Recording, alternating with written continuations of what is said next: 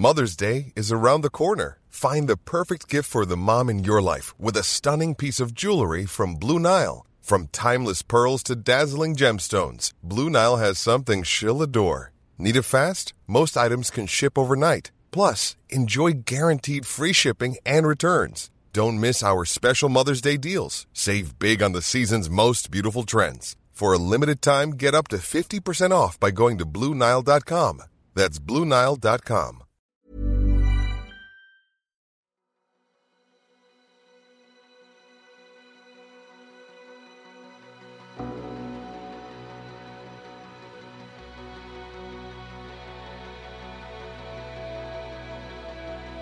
Welcome to season two of the Wild Tales podcast.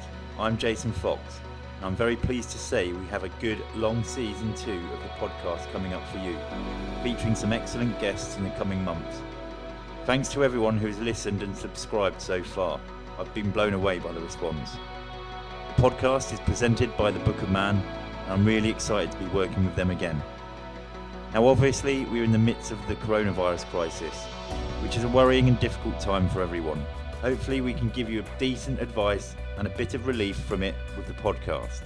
It just so happens that I'm in lockdown with Ollie Ollerton, which is quite handy as I have my first guest right here. No doubt you know Ollie from SAS Who Dares Wins, and we get stuck into the new series and some of the celebs. But we are also here to have a chat about his career in the military, his early life, and what the outdoors means to him. Right, here I am. I'm in the room with the man, the myth, the one and only Ollie Ollerton. Um, just quickly before we start, we have got some brand new kit. We're in a um, a, a, dis- a designated room now, designated for for geezers only. Uh, we got decks in here, and we've got the brand new podcast kit. So if anything doesn't sound right, it's because we're on our own without experts and we are absolutely clueless. But anyway, that's the caveat done for f- if things go drastically wrong. Exactly. Um, right. Okay. So obviously, this is um, as I've already alluded to. It's uh, it's the beginning of season two. It's episode one. It's a big deal. We've got a bigger deal in Ollie Ollerton, and we are going to be firstly talking about the situation we're all in, just to sort of like get it out there to see how we're doing and how everyone else is. So, myself and Ollie have been in lockdown together. We made that decision um, before lockdown was implemented. We were away together. We travelled around the globe pretty much together, and we had business to be getting on with. So we decided to take it upon ourselves to co-locate up at Ollie's, loads of space loads of stuff to get done, and that's what we're doing. And that is why we're actually able to do at one of series two together, um, basically in person. So we, we're both here looking at each other. I don't think the rest of them are going to be like this. I think they're going to be done remotely. But anyway, mate, how have you found lockdown? Um, I don't want to sit here and start this podcast by saying how brilliant it's been for us on lockdown because I know there's so many people out there that are suffering, and having a hard time of it. Um, and all I'd say is that we're in a pretty blessed position because we, you know, about 12 months ago, as you know, I moved up to Shropshire. Um, and um, there's a lot of open space around here. We're quite isolated anyway. Um, so um, so yeah, we we've we've we've kind of got a good deal. But like I say, I mean, you know, I, I do spare a thought for, for the people that aren't in as fortunate circumstances. But you know, we've got we've got into a routine. We could have we could have not done the things we've done. I mean, the reason we were actually sat in this room is because of the situation, isn't it? You know what Yeah. I mean? The reason we made this room. Um, That is right. Just to just to enlighten people, we're in a room that's in Ollie's garage. So his garage is split into two. One is a, a gym, well equipped. It was part of the, the the sort of magnetism I felt towards this place. not me. And the uh, and the the second bit, this room that we're in, was absolute. It was a state to say the least. But because of lockdown, Ollie we got motivated, cleared it out, decked it out, um, decorated, and there's an awful lot of technical equipment in here. Um, so yeah, going back to Ollie and the fact that lockdown, we've basically turned it into a positive, or Ollie definitely has turned it into a positive. I've been watching from the sidelines all the DIY he's been doing, and no doubt when it's over, everything will need rebuilding. I'm not too sure Oi. how. Uh, anyway, but before we move off this this the subject of lockdown, mate, Ollie, have you hmm. got any advice for listeners to cope with this situation? Because there's a lot of there's a lot of anxiety out there about jobs, money, and everything else. that- You know, the usual things that are stressful about life, but with lockdown and the fact that no one knows what it looks like and how long it goes on for, Yeah. is there anything that you can, any tidbits that people can take away from you to, to, to go on? Yeah, I mean, it's I could I could sit here all day and give you recommendations of things to do, which basically are just enforcing the things that we talk about anyway when when it's not a lockdown situation. But I think I really think you know if people started adopting these the the things we suggest right now, I think they they've got a perfect opportunity to get into a disciplined uh, way of life that they can carry forward for them. So. Um, the thing is, at the moment, there will be a lot of anxiety, like you said. There will be a lot of questions about people's jobs, where they go from here. And the thing is, you really have to start thinking, what can I? I know this has been said a lot, and people are starting to recognize this, but what can you control? You know, if you start to list down the things that you can control, um, or, or, or think about a list of things that, that are bothering you at the moment, and then actually choose from that list what you can control. Because if you can't control it, there's certainly no point worrying about it at the moment. So there's that in itself, and, and, and you know, just have a it's, it's it's it's almost like a situational triage, isn't it? You know, you you actually um, really just focusing on the things that really matter, and you can have an influence on. The other things I strongly advise, and I've got to admit as well, you know, I, I've let it slip a bit because there is less structure to our days than there usually usually is. But you must have a routine, and that routine, you that means you take yourself to the day.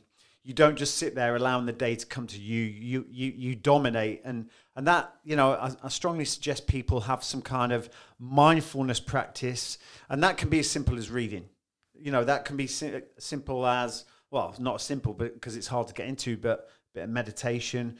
Meditation don't get freaked out by that. That's just sitting down with yourself. You know that's sitting with your own thoughts. That's just mindfulness you know focused attention at some intentions. Um, and then one thing that is so important and i know it's a massive part of our daily routine and we certainly know the effect of when it's you know when we don't have t- time to do it and that's exercise.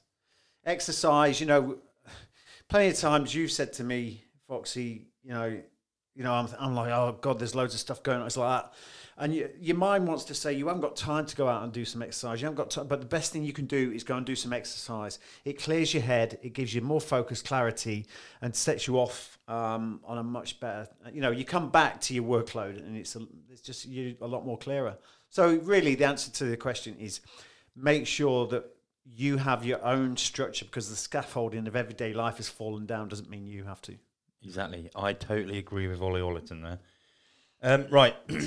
now we, will- we now we will move away from uh, the situation we're all in, and we'll move on to Ollie himself. Now, before we do that, thi- I, I'm going to apologise. This this podcast is going to jump around a little bit because I want to make it exciting. Um, I don't really need to do that because of the person sat in front of me, but I'm going to try and mix it up a little bit. But first of all, we're going to start with when did we first meet? You know, I was asked this question the other day, and I was trying to, I was trying to define when it was, and I, th- I think it was either ninety, was it nineteen ninety eight? I actually think it was more around properly meeting was more around the 97 mark 96 end of 96 97 Yeah, I probably. I was going to. My first uh, the other day, I said it was ninety six, and then I thought I might have been a bit early on that one. But bottom line is, it was a long time ago.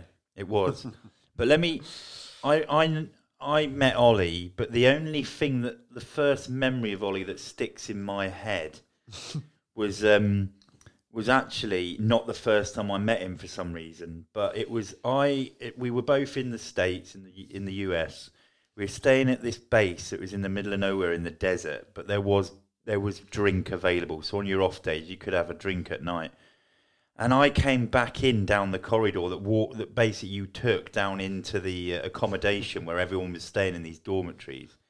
and all I saw was two people completely dressed in bin liners. But like, but it wasn't just they'd put them on haphazardly. They had they'd made suits, full body suits, in, enclosed the head as well, and they looked like a couple of moon monkeys, sort of like bimbling down the corridor. It was a bit of a freaky thing to see, and that was Ollie Ollerton, and the other guy was a bloke called Russ. But I that is my first memory of you. I had to get that in there. I know this is your podcast, so I'm talking to you, but I just wanted to let people know what sticks in my mind about. Was that this. in the states or in a state, or was that both? It was both because that that trip actually went on to be utter carnage that in was, places. Yeah. That was that was Mexico for us, like, wasn't it? Yeah, yeah, it was. I'd just like to say now, before we move on, that there are rogue elements to Ollie, and he was a rogue element. anyway, that's when we first met. But let's go back in time now to before that, and let's have a look at what was your early life like. What were you like as a kid? Um, I was I was a nightmare. There's there's no there's no other single word for it. I was a nightmare. Um, uh, yeah, and it's not something I you know. There's moments I laugh about it. There's other moments where I sit there and think, Jesus, you know, you don't realise the, the harm or the damage that you're doing um, at the time because you, you're selfish as a kid. But um, looking back now, I've, you know, God, I would never want a kid like me. Um, but yeah, I was a nightmare. I was a nightmare, and I got in a lot of trouble with the police and um, caused my mainly my mum a lot of stress. I've met Ollie's mum. She's an absolute legend and probably one of the funniest people uh, I've ever. That was Ollie banging the desk, Sorry. a desk that he built. Um, but one of the funniest people I've ever met, and, and she can tell a story. She is much like Ollie Ollett, and she can really tell a story. But, mate, can you pick a couple of, not too long, but a couple of stories from your childhood? I don't want to harp on about the negative side of things, but really, I do have problems. Um, you know, thinking back, my my childhood is um, fraught with, um, you know, just just tragedy and, and stories of getting in, you know, accidents and um, which, when you look back now, is quite funny. I mean, a lot of people will know that, you know, because I put it out there so much. But ten years old, I got attacked by a chimpanzee at the circus, which was, you know, how the hell do you get attacked by a chimp at the circus in Burton on Trent in Staffordshire? You know, um, so that was that was a, a, the the real start of my craziness, I suppose. I think I got you know, I've, I've, still got obviously got chimp in me. You can tell by looking at me. but um, you know, that was the you know we went down to the circus one day, Burton on Trent, and uh, boiling hot day. Circus was setting up, and uh, we asked if we could have a look around the animals. I then got separated from my brother and another lad called James, and uh, found myself confronted by well, there was a baby chimp on, you know, and I was fascinated. Um, but then the uh, the mother of that chimp obviously uh, to protect its own ended up attacking me, and um, I nearly lost my life that day. Which um, that was that was one story. Um, and then they, you know, every year I felt so sorry for my parents. You know, we used to go on holidays, and it was always, you know, they must have been thinking at the start that I think they, you know, they they not pack a load of clothes because they'd be packing bandages in the suitcases and and, and stuff like that. But you know, another time I come back and you know, I can remember once in Lyme Regis came back, a little kid just went off for a walk along the on the on the uh, on the pier or whatever it was on the seafront on seawall, and a big commotion. Mum looks up and there, there's me with a massive fishing hook in my leg, um, still connected to the fishing rod, which wasn't mine. Um, so I mean, me and my mum look back now, and we you know we laugh, but at, at the time it was just you know, mum, it was just craziness. It was it was it's you know little boy caused a lot of lot of trauma. There are there are a, just to back it up here. There are a multitude of of stories of Ollie when he's a kid, and they are hilarious. now looking back, and, and and obviously I didn't know him then, but I know him very well now. I absolutely crease up. It's it's sometimes uncontrollable. There's like there's we're not going to go into detail, but there's stories of sawn off shotguns. This and this is as a youth, by the way. Um, and going back to the chimp um, story, there's a lot more to it. And I remember when I first got told that, I actually spent time perfecting that story to the point where I genuinely believe I tell it better than Ollie. you do, you do. but there are some, there are some very nice people that are involved in that story as well that have come a long way and are still connected to Ollie because of that story. Mm. But anyway, that's that's that. And um, before we do move on, I'd like to know this one. Actually, it's a question that I've never really asked you. Were you an outdoorsy person from the off? Um, we were as a family. You know, we are always out. We were always outdoors. We always had dogs, um, and you know, uh, every at least once a week we'd be out on the hills. Yeah. with my with my dad. Well, with the whole family. Um, so yeah, that was an important part of family life for us. Um, yeah, being outdoors, and um, you know, in those days, you know, we didn't have the tech that we've got today, but certainly, you know, that's one thing. I mean, that doesn't mean that you had to go outdoors. You know, some people, you know, that live in cities don't go outdoors and don't do stuff. But I'm so glad that we did that as a family. Yeah. You know, and it gave me a, a love for the outdoors. We, as kids, we were outdoors all the time, playing, you know, playing them up. Yeah. And your mum lives down in uh, Kernow now, Cornwall. Kernow. So she's remained an outdoorsy person as well, really, from what I can gather. Yeah. Um, mate, the military, Mm. it, it is a big part of anyone that has anything to do with it. To be honest with you, when did you decide that the military would be a good path for you? What what, what was what was the, the decision Mm. making and the process? Thing is for me when I look back, you know, I th- I didn't think it was that profound that at 14 I was gonna, you know, I made the statement I was going to join the Marines. And looking back now, you know, there's like my son, even when he was 18, he's well, he's, you know, he's still at the stage where he doesn't really 100% know what he wants to do. But 14, you know, I'd gone through that troubled period. I got a real fascination with the military.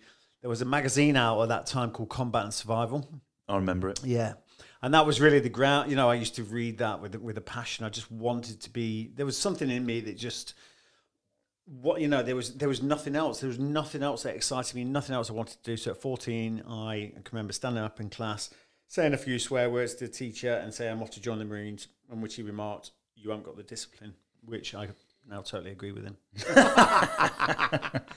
As did all of your all of your uh, senior um, leaders, no doubt. Didn't doubt. mean I couldn't do it. Just meant No, no, hang on. We're- coming on. Don't jump the gun. There's more to come. Um, mate, so the, the decision was made. You were now joining the military, and you did. You joined the Royal Marines. Um, what did soldiering do for you as a person? And, and what would you say your particular areas of expertise were? I don't know. It's um, I joined the military. Um, what did it do for me? Is it, it gave me. I think it reinforced what I'd already learned. You know, a lot of the stuff I've got now, which I'm really appreciative for, and a lot of it, probably my dad as well. You know, he um, was was very. You know, we had a disciplined childhood. Believe it or not, I think that's probably why I rebelled. But um, you know, the, it really enforced that kind of way of life. You know, it's about being ready for being having your stuff squared away. You know, which for me joining the military, it was it, that really enforced that, and I really enjoyed that. You know, it's like you know going to the jungle. I mean, a lot of people don't like going to the jungle, but I love the fact that I mean, there's so much to take in in the jungle. The the the actual you know your admin, your personal admin about yourself has got to be 100 percent squared away before you even think about your soldiering.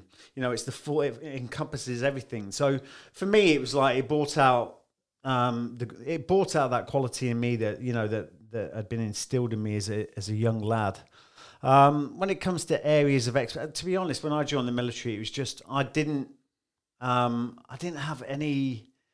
When it came to the tech stuff and all that, like the signals, the communications equipment, and things like that, I just didn't have the patience for it. I just want to be a soldier. I want to be out there on the front line. I just wanted to be in the thick of it, and um, and, and that was it. Yeah. So um, I am.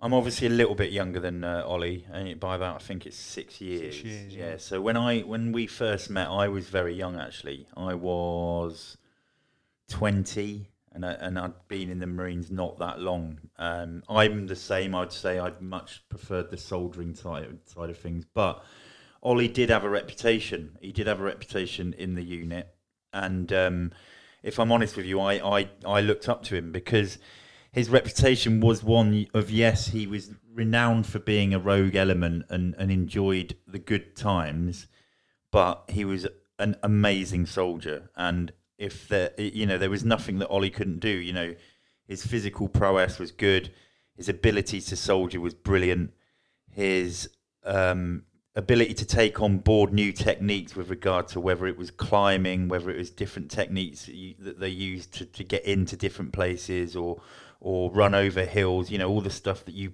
you think about and dedicate. You know, your thoughts about soldiering to. Ollie was good was was good at everything, and and uh, I'd like to blow smoke up your arse there, mate, because mate. that's that's true. What a tear tomorrow. Uh, which one? Um, but um, that's that, we'll round up on the soldiering side of things because I know what it did for you. It it, it gave you direction, but it also showed you that you didn't want to sort of remain in the military either, because there's a lot of stuff that goes with goes hand in hand with time in the military, which it isn't great, and it does it doesn't give you freedom of movement. So how did you manage your life after the military? Now, spend a bit of time on this because I know there's an awful lot. Yeah. Um, it wasn't until I left that I realised how, and I say it again, I said it before, but this, this, the kind of structure, the scaffold that that gave me in my life was really, really important because as soon as I left, and I really think at the moment, you know, the whole isolate, I relate a lot at the moment about, you know, people going into isolation. I think back to when I first left. When I first left and I came out, and all of a sudden I was sat at home and I didn't have my mates there. Mm-hmm. I didn't have anything around me. I didn't I didn't have any structure. And that honestly, people that are suffering at the moment with isolation, that is what it's like, as you all know, Foxy. That is what it's like when you come out. There's a massive void and you just you just don't know where you just you know, unless you've got something that you uh, some kind of structure, something you've been working on before you even leave, um, you know, it's you just you just don't know what to do with yourself. And I, I didn't know which direction. I was still quite young. I was 30 years old. Um, and I just didn't know what to do with myself. And I kind of bounced around trying to reinvent. My, my, my, you know, my one goal was to have my own business. But the thing is, you know, you've still got to pay the bills and stuff. So I ended up doing a load of stuff that I didn't really want. I said I would. I said I wouldn't go back into or go onto the circuit, which I inevitably ended up doing. Which is the the con the private contractor security work. That's what the circuit is. Yeah. So I I then came um, I then came away from that and um, sorry I came away from the military and I ended up in doing some stuff on the circuit. Uh, uh, but I always I always had this passion that I wanted my own business. So that's always been the incentive. But the thing is with me, I've always had I've been one always had great ideas. I'm a creative person. So when it comes down to, to you know running a business, it takes you sitting down and, and running through the boring stuff. And I just I couldn't be bothered with that. I really couldn't be bothered. So although I had great ideas, it was very hard for me to execute anything, and that's why I ended up getting swallowed back in because the pay is good on the circuit. Um, Was yeah, was was good, um, and um, that's where you, you always end up sort of getting pulled back into that to that um, way of life.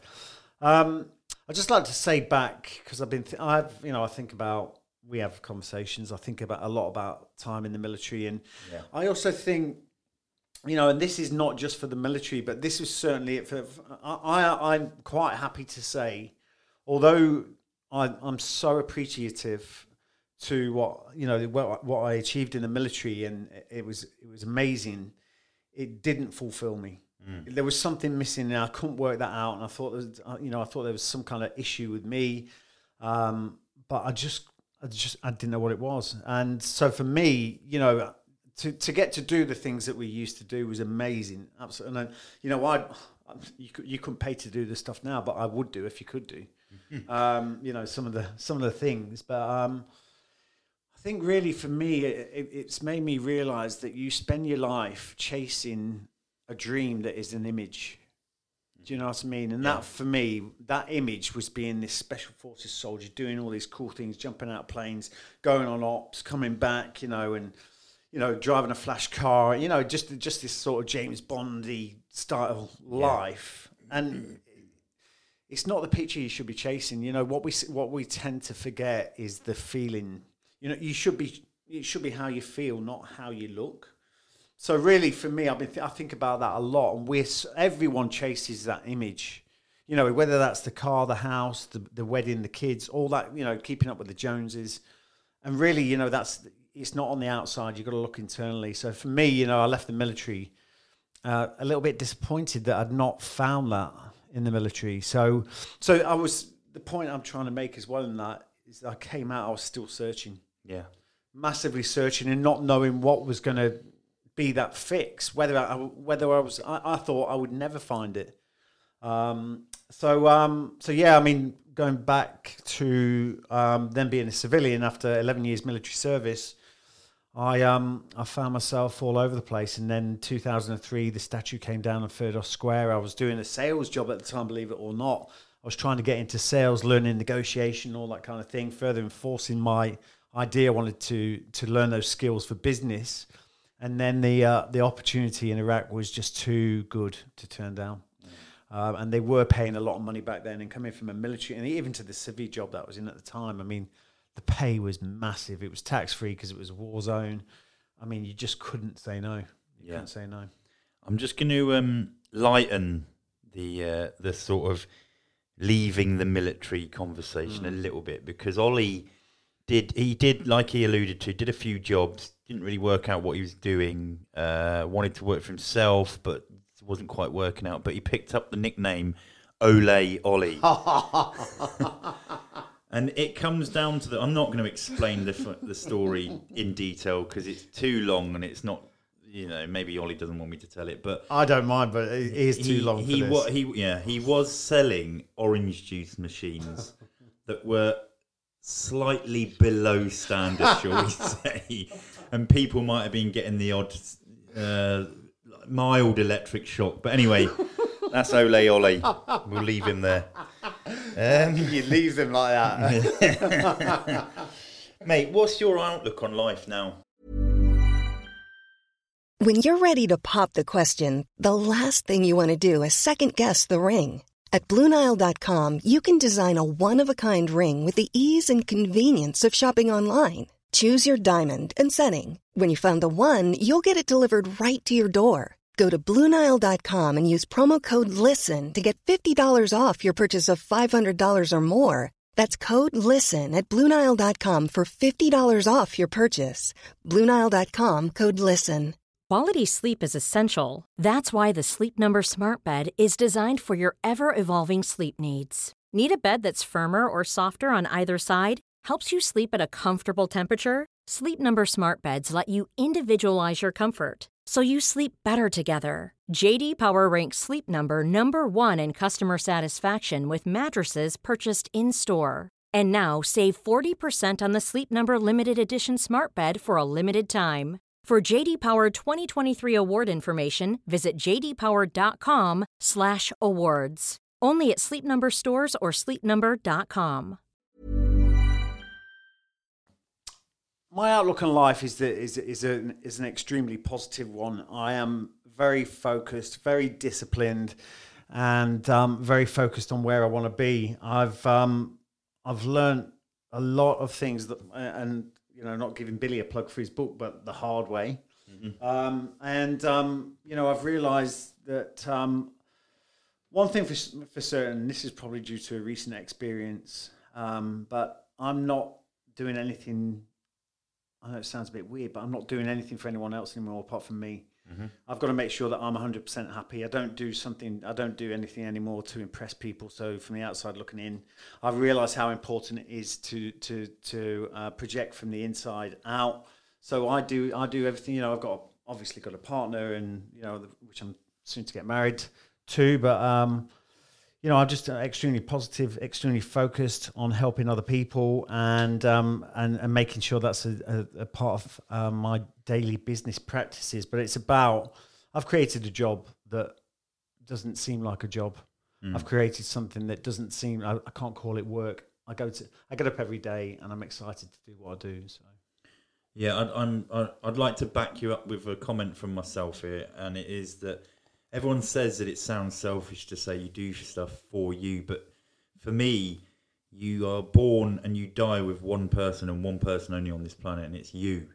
And uh, to look after yourself and make sure that you are happy, in turn, means everyone around you will be the same. Uh, if you start concentrating on all the external factors and neglect yourself, things aren't going to be right. That's just something that triggered in me then as Ollie was talking. So there's my little rant and preach over with. We move on. Mate, uh, you've already sort of mentioned it, but um, how do you manage your, your mind? And and and what's a what is what does a good day look like for you? a good day for me is um, let's talk about my morning routine because that's really important for me. If I get my morning routine squared away, it doesn't really matter what happens that day because I'm in a good frame of mind to deal with it. Um, it's when the days that I let that slip that you know then things start to go wrong, they multiply. But for me, a good day looks like get up early in the morning, five o'clock. I don't set the alarm clock, um, you know, because once you're in that pattern, you just get up at that time. Um, then it's downstairs for me. I like to spend some time meditating. When I say meditating, don't freak out. It's really, I've said this before, it's about, you know, it's about having some space, creating some clear clarity and space in my head, um, and think about the things that I want. Um, so also give yourself a little bit of feedback, um, and um, really set yourself up for the day. Then it's shortly after that, it's either a gym, gym sesh or a run, um, and then um, that is then back, and then, then I'm back at the office. I like to sit down in front of the computer and look at going through my emails, maybe stuff I haven't dealt with from the day before. If an email needs um, to carry on the momentum of something, then I, re, you know, forward the email, reply to it, and I, I just go through that session because between seven and eight, your phone isn't ringing. Mm. You know, between uh, the only messages I get are from you anyway. put, the, put the kettle on. Put the kettle on. Um, even when you're not here, though. Um, but um, but yeah, it's it's real focus time to be able to set yourself up for the day, get everything squared away, and then eight o'clock, I'm just ready for the day. Um, I do like you know a, a lot a lot of time I'm spending in the office, and although that is good, I'm not an office person. You know what I mean? It, it's, it's not my comfort zone to sit there in an office all day, and I need I need to get out and do something different. And that getting out could be going out, doing a motivational talk for a company, doing whatever it is, or even going out onto the hills and, and, and get some getting some time. But I think the bottom line is to have variation throughout every day. You know, so you haven't got one set thing for the whole day. There's it's got it's got you know variation. It's got you know it's there's, there's a lot going on each day, and that's important. Yeah, I agree. We spoke about it the other day, didn't we? We were talking about that morning routine and how you know it's basically battle prep, and the better prepared you are for battle, the better you're going to attack the day. Yeah. So um, that's that. Anyway, we're going to move on to something that uh, I think a lot of people might that are listening might be watching as well. We are, uh, as we record this, we're one ep into the new celebrity SAS Who Dares Wins. There are some interesting, interesting characters. Uh, how did you find this one, mate? Yeah, I've, i mean, I've, I'm re- I was really excited about it because although you know, looking back to when we did the filming, um, I did. Fi- I have to say, I did find that quite tough. You know, from our, our perspective. Yeah. Um, and um, yeah, I mean, it's it's a long time for for us. You know, we've we're doing eighteen hour days non-stop. and uh, it's it's a, it's a good old slog by the time we're finished. And the celebrity version is the one we do at the end of of the uh, the, the, the the regular one. Um, but yeah, I felt that, that I felt they put it together great. I think there's some um, really strong celebrities on there, a really good mix. Yeah. Um, and um, yeah, I think I think the cut they've together is brilliant. I mean, I've got to say I'm being a bit biased here, but the, the uh, interview with KP was was absolutely gold. So that was my golden moment for the first step. Yeah, it was. That was. Um, I mean, you know, it's not it's not scripted. We're not told this is who you're going to interview. It's literally like right, we we want you to interview some people who want to do it. And I think it just came about. You know, we all someone was like, yeah, I'll do him, I'll do her, and it was just me and Ollie did Katie Price, and we didn't know what to expect. But um, I tell you what, I walked out of that room as you did, I know, because we discussed it, but I felt absolutely wasted, drained. it was it was hard work. Um, mate, what's the difference for us for for the DS? What's the difference between the celeb one and the normal one that we do?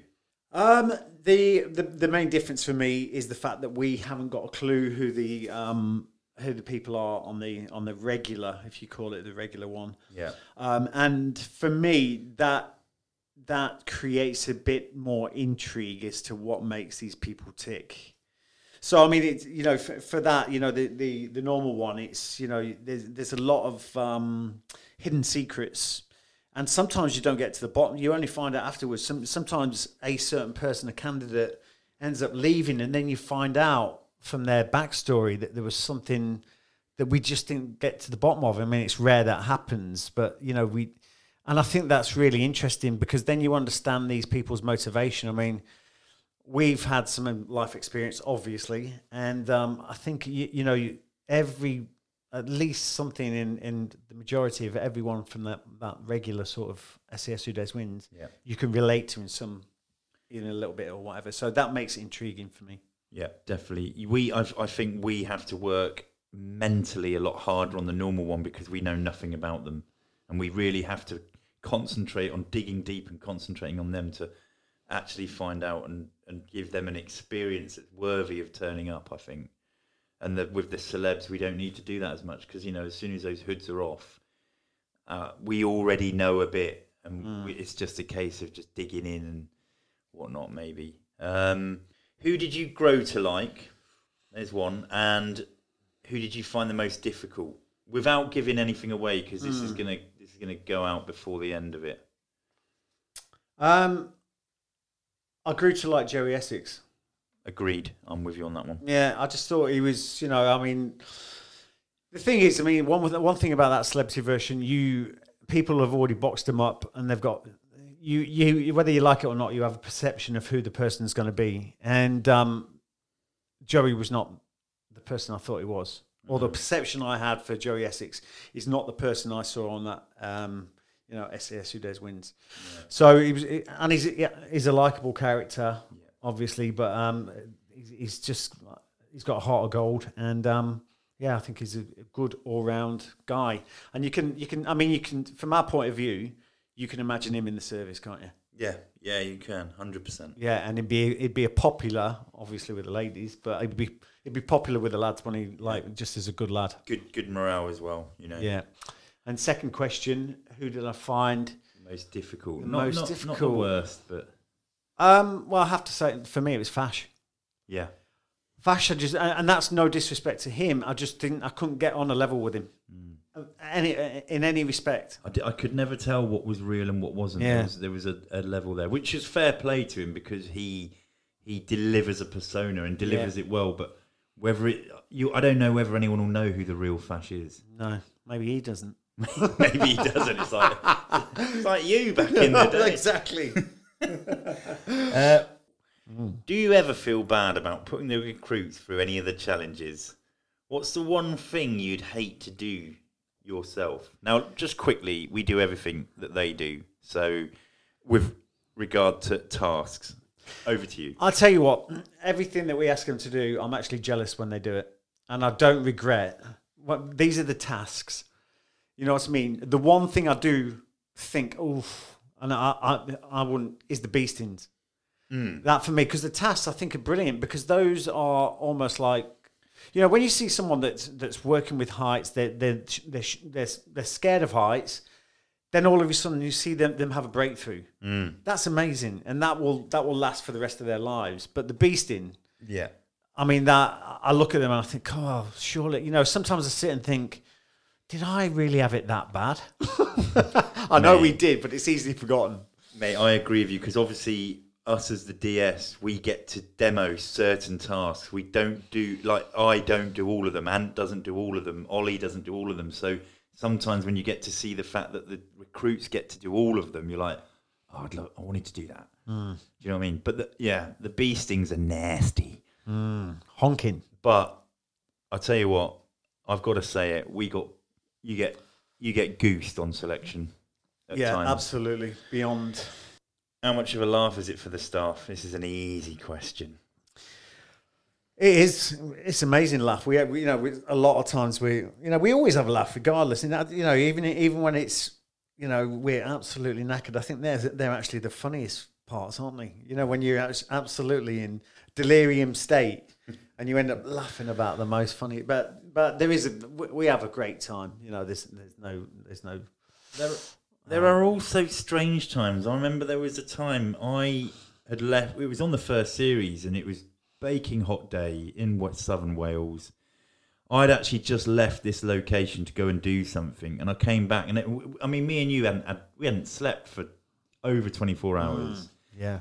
And I'd come back, and Ollie had been waiting in a car park with some of the recruits, and there was some stuff going on, and he looked a bit delirious. and then there was this story of this vision that people saw, and it was of this woman pushing, running, pushing with one hand a buggy with her child in, and with the other hand she was leading a horse at pace through a lane. She looked looked into where Ollie was, nodded, said hello, and just scarpered off. It was, and I remember It was bizarre. back- It was almost like a window because we were just looking out. We heard this clippy clop. and it was like a window between the bushes. So, first of all, you see an extended arm with a pram. then you see a woman, you know, she's like almost in a crucifix kind of position. And she just comes past smiling. And then next thing, you see a horse. And it was like we everyone just looked at each other and we were just like, Did did you just see what I just saw? I, it was just it was just funny. So funny. Right, we're gonna we're gonna start to wrap up. Not not totally, but we're gonna start to wrap up. Um, mate, what are you? What have you got going on now? What are you working on at the moment? Because this is a big period for you coming up. Yeah, well, I've got my second book coming out called Battle Ready. So that's been a long time in the making. Um, after my um, 49 years. book, it has, mate. Yeah, forty nine years. So um, I've got Battle Ready coming out. Really excited about that because when I look back, that was that book. The content really was sourced from when I put myself I put myself into into uh, into isolation. And that's because I came back and the you know the, the things that were going on in my head, the patterns of daily life were not positive. So I knew I had to almost reprogram myself and I put myself into isolation. So there was no distractions, no anything. And um, and that's where a lot of the content for that book comes from. So it's really exciting to get that out there. Um, What what is if you could if you could in in a very quick sentence summarize what that book is? What is it? Right, I'll say in a quick sentence. Right, and those I'll have to explain afterwards. But this book is a Haynes manual for the brain. Right there we go. A Haynes manual for the brain. And those that are too young to understand that, whenever you used to get a car um, in the old days, everyone you'd always get a Haynes manual, and it gave uh, the layman an understanding of how it worked and, and some simple and basic um, things to be able to get it back on track when it stopped working. That's an interesting um, analogy to your book because it's actually sparked a, a little question Yeah. in my mind. If your brain was a car, what? what would you say it was? Because I've got, I'll tell you what I think your brain is. Oh, dear me. A Jaguar. Jaguar. I'd have said the Morris Minor. I'm only joking. I'm joking. I was going to say the imp. With a G on the beginning. Um, mate, anything else? Um, yeah, yeah. As, as you know, Foxy, we're working on, we've got a lot of stuff, the Battle Ready uh, brand. We're pushing through with our fitness app and loads of new stuff coming forward. And also, the, the thing that's really exciting for the both of us is the Breakpoint Academy. So, taking veterans, putting them through a three day course, and then we're working with um, a company called Orion Rail. Who then supply um, workers for Network Rail? So we're essentially supplying veterans from the front line in a war zone back home and putting them back on as frontline key workers in essential services here today. So that's really exciting for us, and, and we've got a lot more work to do there. It is, and Ollie's put an awful lot of work into that, I must say. Uh, are you going to miss me on once this lockdown's over?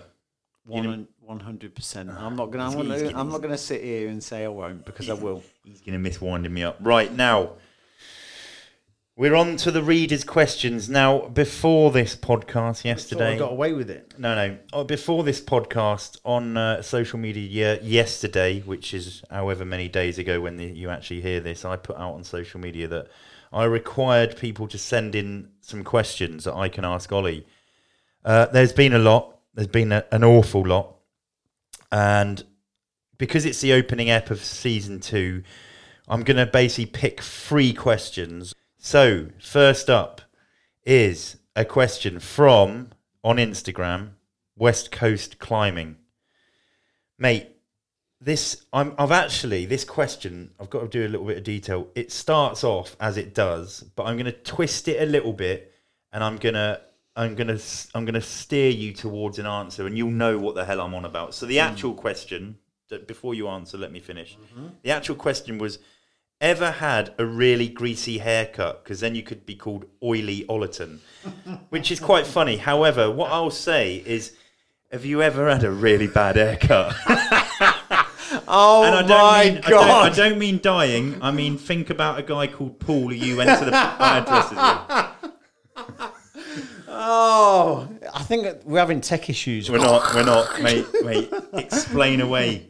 All right, so um, we were bored. Okay, I'll I'll have to preempt it with Who's that. that? you Um, and a guy. Can I? can me you say and his me and a full guy name? called Paul Story. There we go. Yeah, Paul Story, great Awesome bloke. bloke. I used to live with him actually down in Poole when we were serving. And um, one day we said uh, we both had kind of really straight hair. I think it was actually we'd seen I don't know. I think it was um, Top Gun or something like that. Tom Cruise had this really nice little sort of wave in his hair. You know, it was just like a just a little little wave, and it Was just it, looked was really it cool. not called a demi perm? It was well, we did a bit of investigating, Yeah. and we'd heard that what you could do to have that effect was a demi wave. Right, so anyway, there we go. So anyway, we went down to both of us sat in the hairdressers in Poole. Bearing in mind, this is like flooded with people from the camp walking around the quay down in Poole. And we thought you'd go down it just like a little machine, like a crimping machine. You know, it just give you that little wave. Ten minutes in, and we're both sat there sweating our nads off because we've both got curlers in. Looking at each other, thinking, "Oh my god, please do not anyone walk in." And then I came out of there honestly, and I looked like uh, Shaun of the Sheep. I look like a scouser. No, no disrespect. The, the, back in the days. Back in the day with yeah. a shell suit, but then the worst thing about that was, I mean, it was I was like, I've got to get home as quickly as possible. If anyone sees me, that is it. I'm going to get filled in. I'm going to, you know. But then it started raining, so uh, and the the curls really tightened up, and it was like honestly, and I spent the next two months trying to hide this perm. Mon- it was was- like Monica from um, Oh, Friends in, in uh, when she was on holiday in the Caribbean. And people used to say, "Have you had your hair?" And I no, it was like clearly obvious. they got back apparently, and they were there like in like like utter terror, trying to straighten their hair, like using anything. I think that even an iron might have come into it.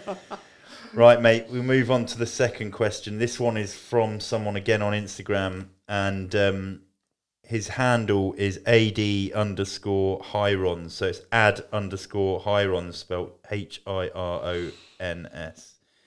And he'd like to know what is the funniest moment off camera that you wish had been caught. Off camera, that wish We've all got our own, and I've, I've got a f- off camera. well stuff that didn't make it into the cut. Oh well, for me straight away, it's it's the uh, Kato bit. This is on series two, Ecuador in the jungle. Straight Explain. away. Well, we, we built this scenario. I mean, they did show the, the actual scenario on on series two, was it? The scenario they showed, this bit they didn't because Yeah. none of us could talk.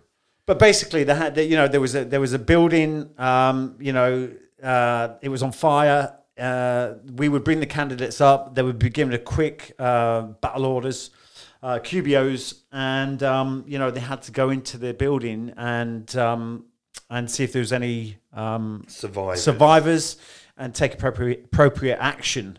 Uh, and not come through the same entrance as they'd, you know, they they couldn't come out the same entrance as they went in. So anyway, this was running through, and you know, some guys were were getting this, you know, they would find the person and come out, and There you was know- there was basically there was a route that was obvious. The the room was filled with smoke. I'm just going to fill in yeah, the blanks. yeah, no, do because you there tell the were story there were better. people in the building that were obviously there to be rescued. There was the there was a hint in the in the in the set of quick battle orders that they were given. Did it in pairs, but then we wanted to see aggression as well. So at the at the end of the route, there was a door that needed bashing in. It was like a bit of plywood, needed a bit of aggression, a bit of oomph, and to get through it. So anyway, that's that's the blanks filled. Ollie over. So basically, you know, they they we, they did it in pairs, and and you would expect it probably take about a minute, wouldn't it, before they actually Yeah, got out the yeah. other side. So they were running through, yeah, and we'd, we'd give them a quick debrief. Yeah, that was good. Blah blah blah. Anything, anything for us? Blah, go back to your dorm. And then there was uh, there was two lads. I, can't, I can remember one. I can't. Uh, yeah, it was it was um, Andy.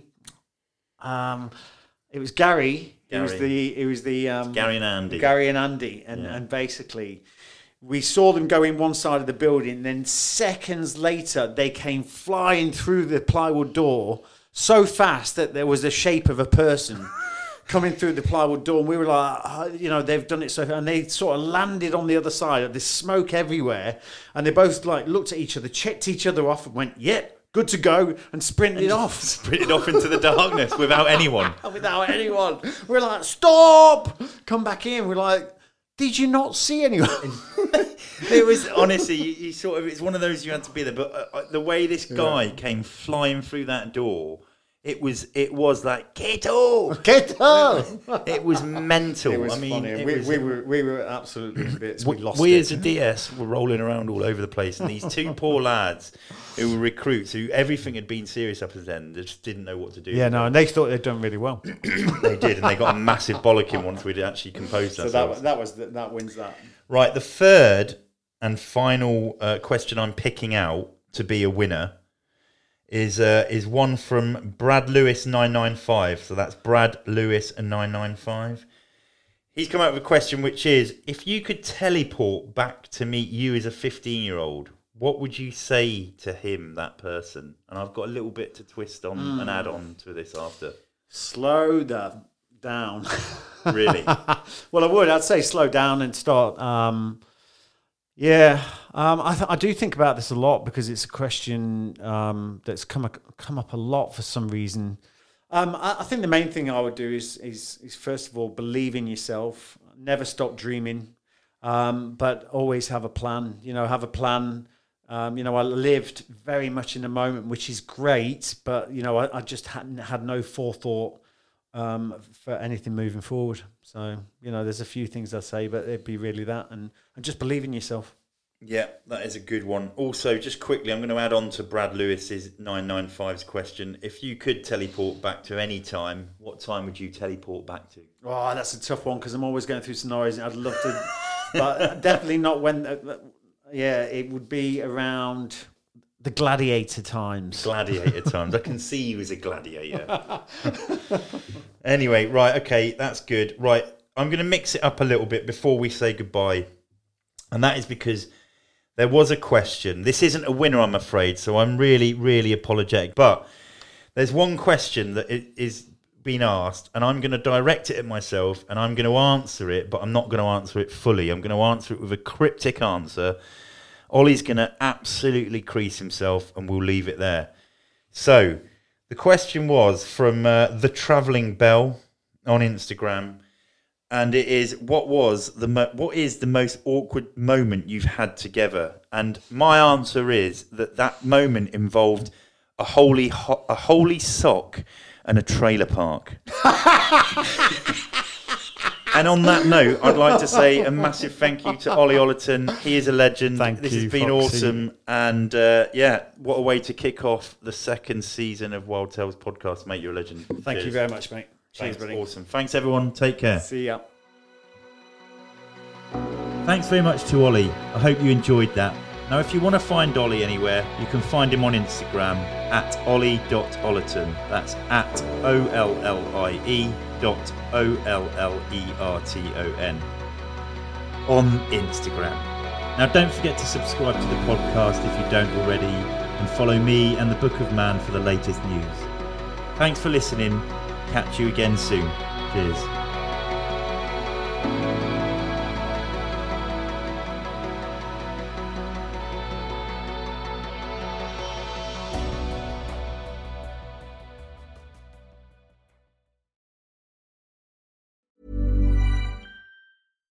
Hi, I'm Daniel, founder of Pretty Litter. Cats and cat owners deserve better than any old fashioned litter. That's why I teamed up with scientists and veterinarians to create Pretty Litter.